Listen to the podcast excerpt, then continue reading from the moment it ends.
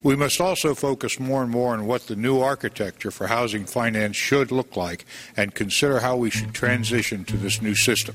We must additionally work carefully to avoid repeating past mistakes and doing harm. Three little birds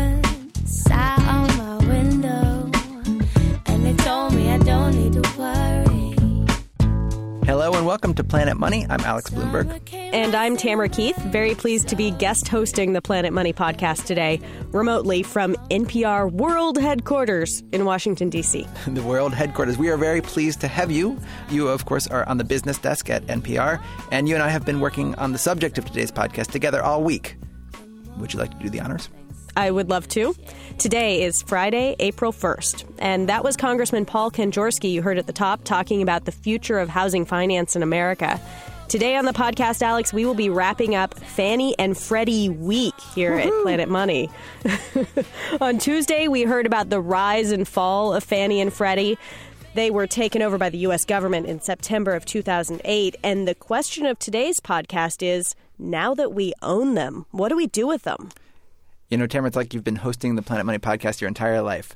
Uh, Fannie and Freddie currently make up two thirds of the American mortgage market. And when you combine them with other government agencies that deal with mortgages, 90% of mortgages issued in America today go through the federal government. The U.S. mortgage market is essentially a state run industry. To help us tell these stories this week, we've teamed up with journalists Bethany McLean and Joe Nocera, authors of the book All the Devils Are Here. You'll be hearing from them later in the podcast. But first, as always, our Planet Money indicator with our very own Jacob Goldstein.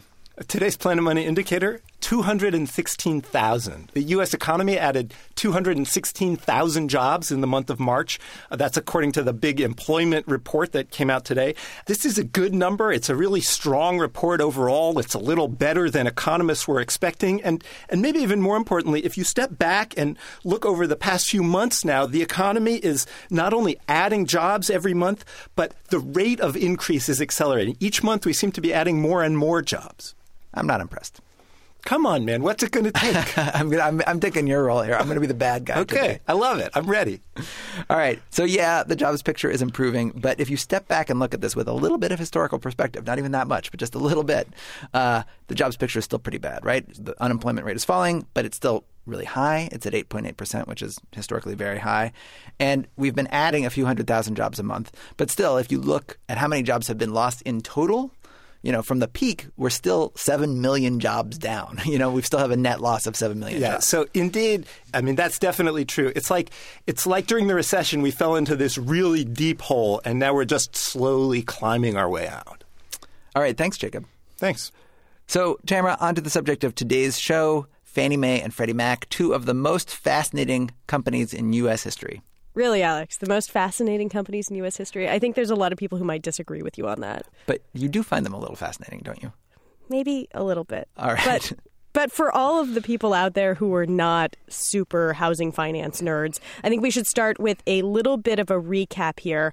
What is it that Fannie and Freddie do anyway? And uh, I think you're in a perfect position to explain because you own a home, right? I do. I do. And when I bought my house, I went to the bank, I got a loan. But that is not where it stopped. The bank didn't want to keep my loan on their books, so they sold it to Freddie Mac. And that's actually true. You know that. This is actually true. I went on the internet and looked it up. Freddie Mac then bundled up my loan with a bunch of other loans into a mortgage backed security and sold it off to banks, pension funds, and foreign governments. And a mortgage backed security, of course, you've probably heard that term in the news at some point. It's just a, basically a big bundle of mortgages like, like yours, right?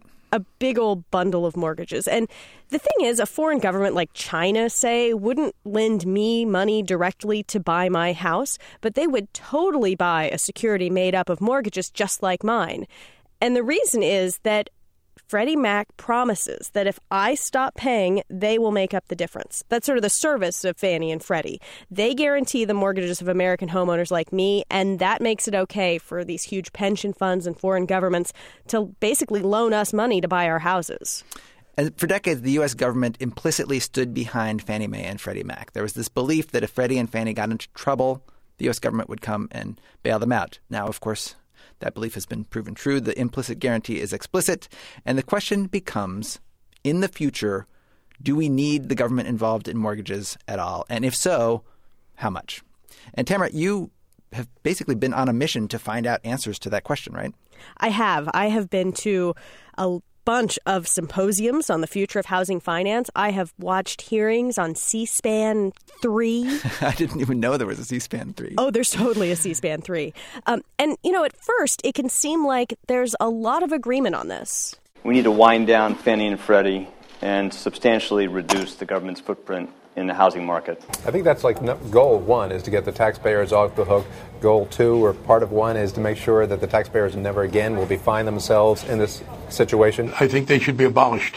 The only question is, uh, what do you put in their place? Now, that was in order of appearance Treasury Secretary Timothy Geithner, Republican Congressman Scott Garrett, and Congressman Barney Frank, who's a Democrat.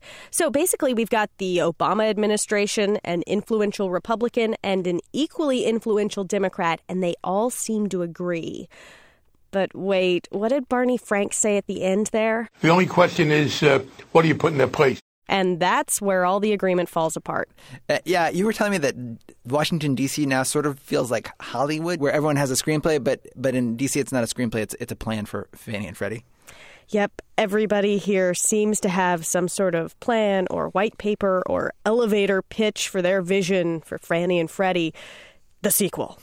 And we're going to be hearing about those various plans, which are all, in essence, different ways to answer Barney Frank's question. The only question is, uh, what do you put in their place? So let's start with Dwight Jaffe. He's a professor at UC Berkeley who studies mortgage markets. We met him in the podcast on Tuesday. He's the one who said that despite all the money we've poured into Fannie and Freddie, they haven't done much to help home ownership. He says replace Fannie and Freddie with nothing.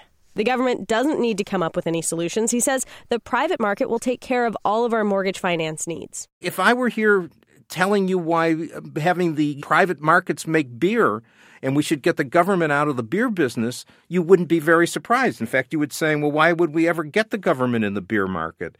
Mortgage lending is not rocket science. It's it's the same story. Why would you ever want the government in it? Jaffe points to European countries that don't have the government involved in mortgages, and they have better home ownership rates than here in the US. What he's saying seems so incredibly reasonable and yet not many people agree with him. Let's make it very clear. Let's have a government role right at the front. That was Lawrence Yun. He's the chief economist at the National Association of Realtors. That's right. The realtors are saying, government, we need you. And you don't often hear business lobbies ask for more government intervention, but that's what Yun and the realtors want. The realtors are key players in what people call the housing industrial complex, along with the home builders, the mortgage bankers, and others. And this group benefited from the existence of Fannie and Freddie. And so now Yun and the realtors are pushing to replace Fannie and Freddie with a new government agency that does a lot of the same stuff. And they're actually using the same arguments they used to use in support of Fannie and Freddie. They say housing, it is not like beer. Yun says it's special. It's just ingrained in the American mindset that to say, I own a property, I own piece of America, I am a participant in America, I think that's all good for the country. Yun and a lot of others are warning that if the government pulls too far out of housing, loans will be harder to get, interest rates will go up. Without a government guarantee, all those pension funds and foreign governments that lent you, Tamara, money to buy your house, they won't want to lend to you anymore. People like this guy you know, we, we typically are one of the largest holders in the world of uh, agency mortgages. This is Scott Simon, not of public radio fame. He works at a money management firm called PIMCO, and he buys a ton of the mortgage backed securities created by Fannie and Freddie, so called agency mortgages. If the government backing goes away, he told us that a lot of investors wouldn't take the risk on borrowers like me. If it's not the banks, if it's not the money managers, and it's not overseas, who exactly is going to be this magic pool that takes a trillion dollars of mortgage origination every year and puts it on their balance sheets? And the answer is we don't know. So you can understand why Lawrence Yun and Scott Simon are saying the things that they're saying. But Tamara, I have to say, I was a little surprised that there aren't more banks and businesses lining up on the other side of this argument, lining up on Dwight Jaffe's side, saying, you know what? We don't need the government involved. In fact, we would like the government out of the way so that we can take some of this business. But that just doesn't seem to be happening. So, and just for example, I saw this Credit Suisse report. Credit Suisse is a private bank, and they issued this big report. And the, the title of this report says it all. It says Fannie and Freddie, quote, still the best answer for U.S. housing finance. They're basically saying just go back to the way things were. We want the government involved. And I talked to journalist Joe Nocera about that, about why this is happening. He's co author of the book All the Devils Are Here and helped us report some of these stories. Banks, lenders, originators had a large dependence on Fannie, Freddie, and, and, and government backstop. And I think they, there's a kind of nakedness they feel without it that makes them un- makes people in the business really uncomfortable. Mm. I would think of it like this: every um, America uh, is a country that, um, for all the talk about uh, uh, private enterprise and how private companies can do things better than the government, um, housing is an area where government has been involved for a really long time. Not just a decade, not just two decades, but you know, back to the 30s. Um, and, and one of the reasons I think it would be hard to break away and have a purely private market is just because we've we don't have a lot of experience at it. Or in other words, the government's involvement is baked in. If you can't remember a time when the government wasn't involved, then it's pretty hard to imagine what it would be like without them. And then there's this other issue that people raised. Whether or not we want the government involved, in a crisis, we actually don't have a choice.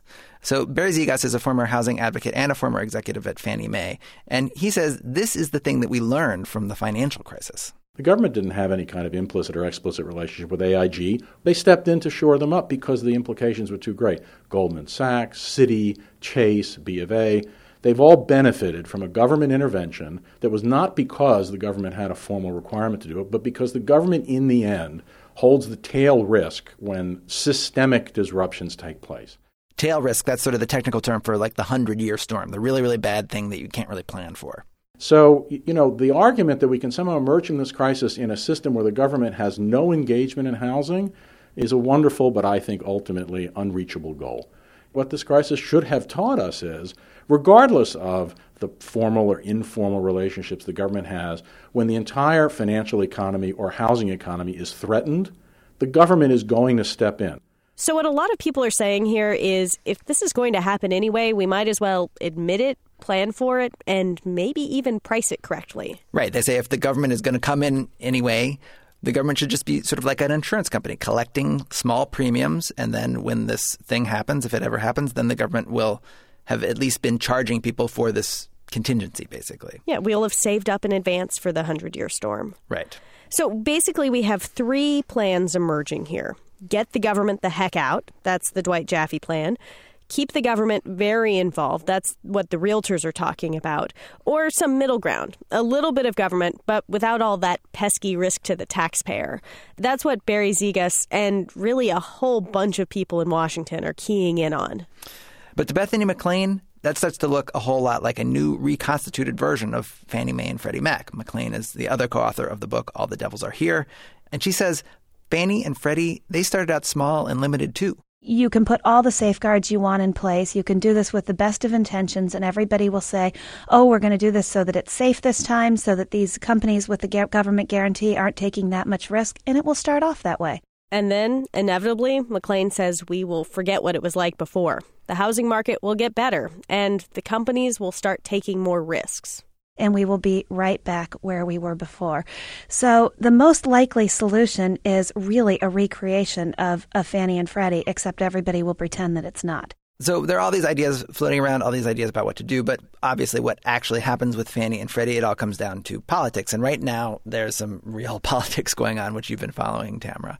It's uh, sort of interesting to watch. There have been a couple of initiatives about what to do about Fannie and Freddie that have come out of the Republican leadership in the House. And uh, you've been following them. Just this week, there was a whole set of initiatives that came out, right? Yes.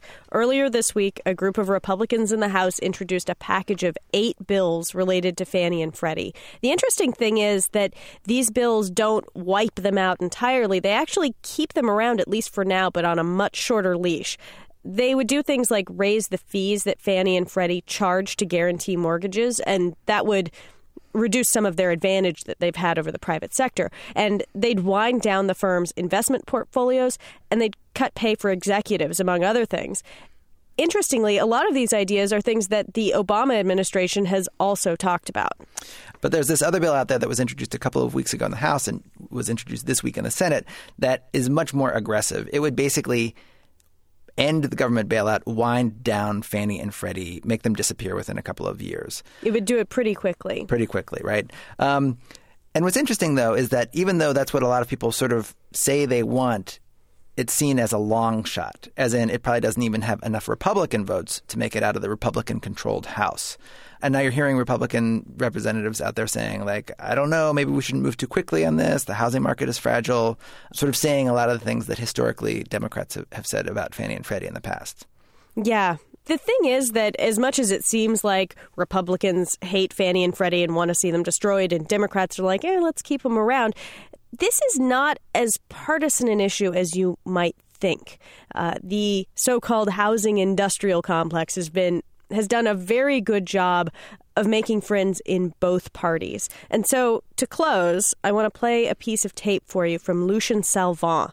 He's the head of public affairs for the National Association of Realtors. And when I was interviewing him, I was thinking about all those politicians, like we heard from at the beginning of the podcast, who were saying we need to limit the government's role in housing, we need to reduce the government's involvement. And yet I'm sitting here talking to the realtors, and they're talking about creating a whole new government agency, and it just seems so out of sync. I'm like, Lucien, wh- why do you feel confident that you're going to be able to get what you want? And this is what he said.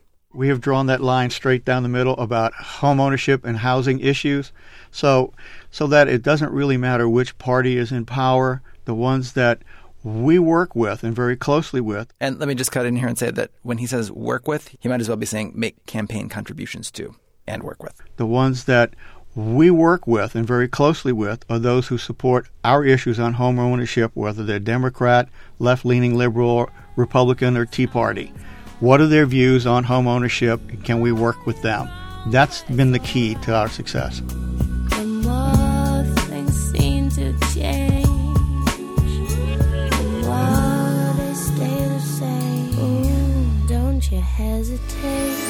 We have a lot more information about Fannie Mae and Freddie Mac on the Planet Money blog. That's npr.org slash money.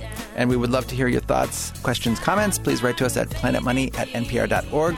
You can also find us on Facebook and Twitter. I'm Alex Blumberg. And I'm Tamara Keith. Thanks for listening.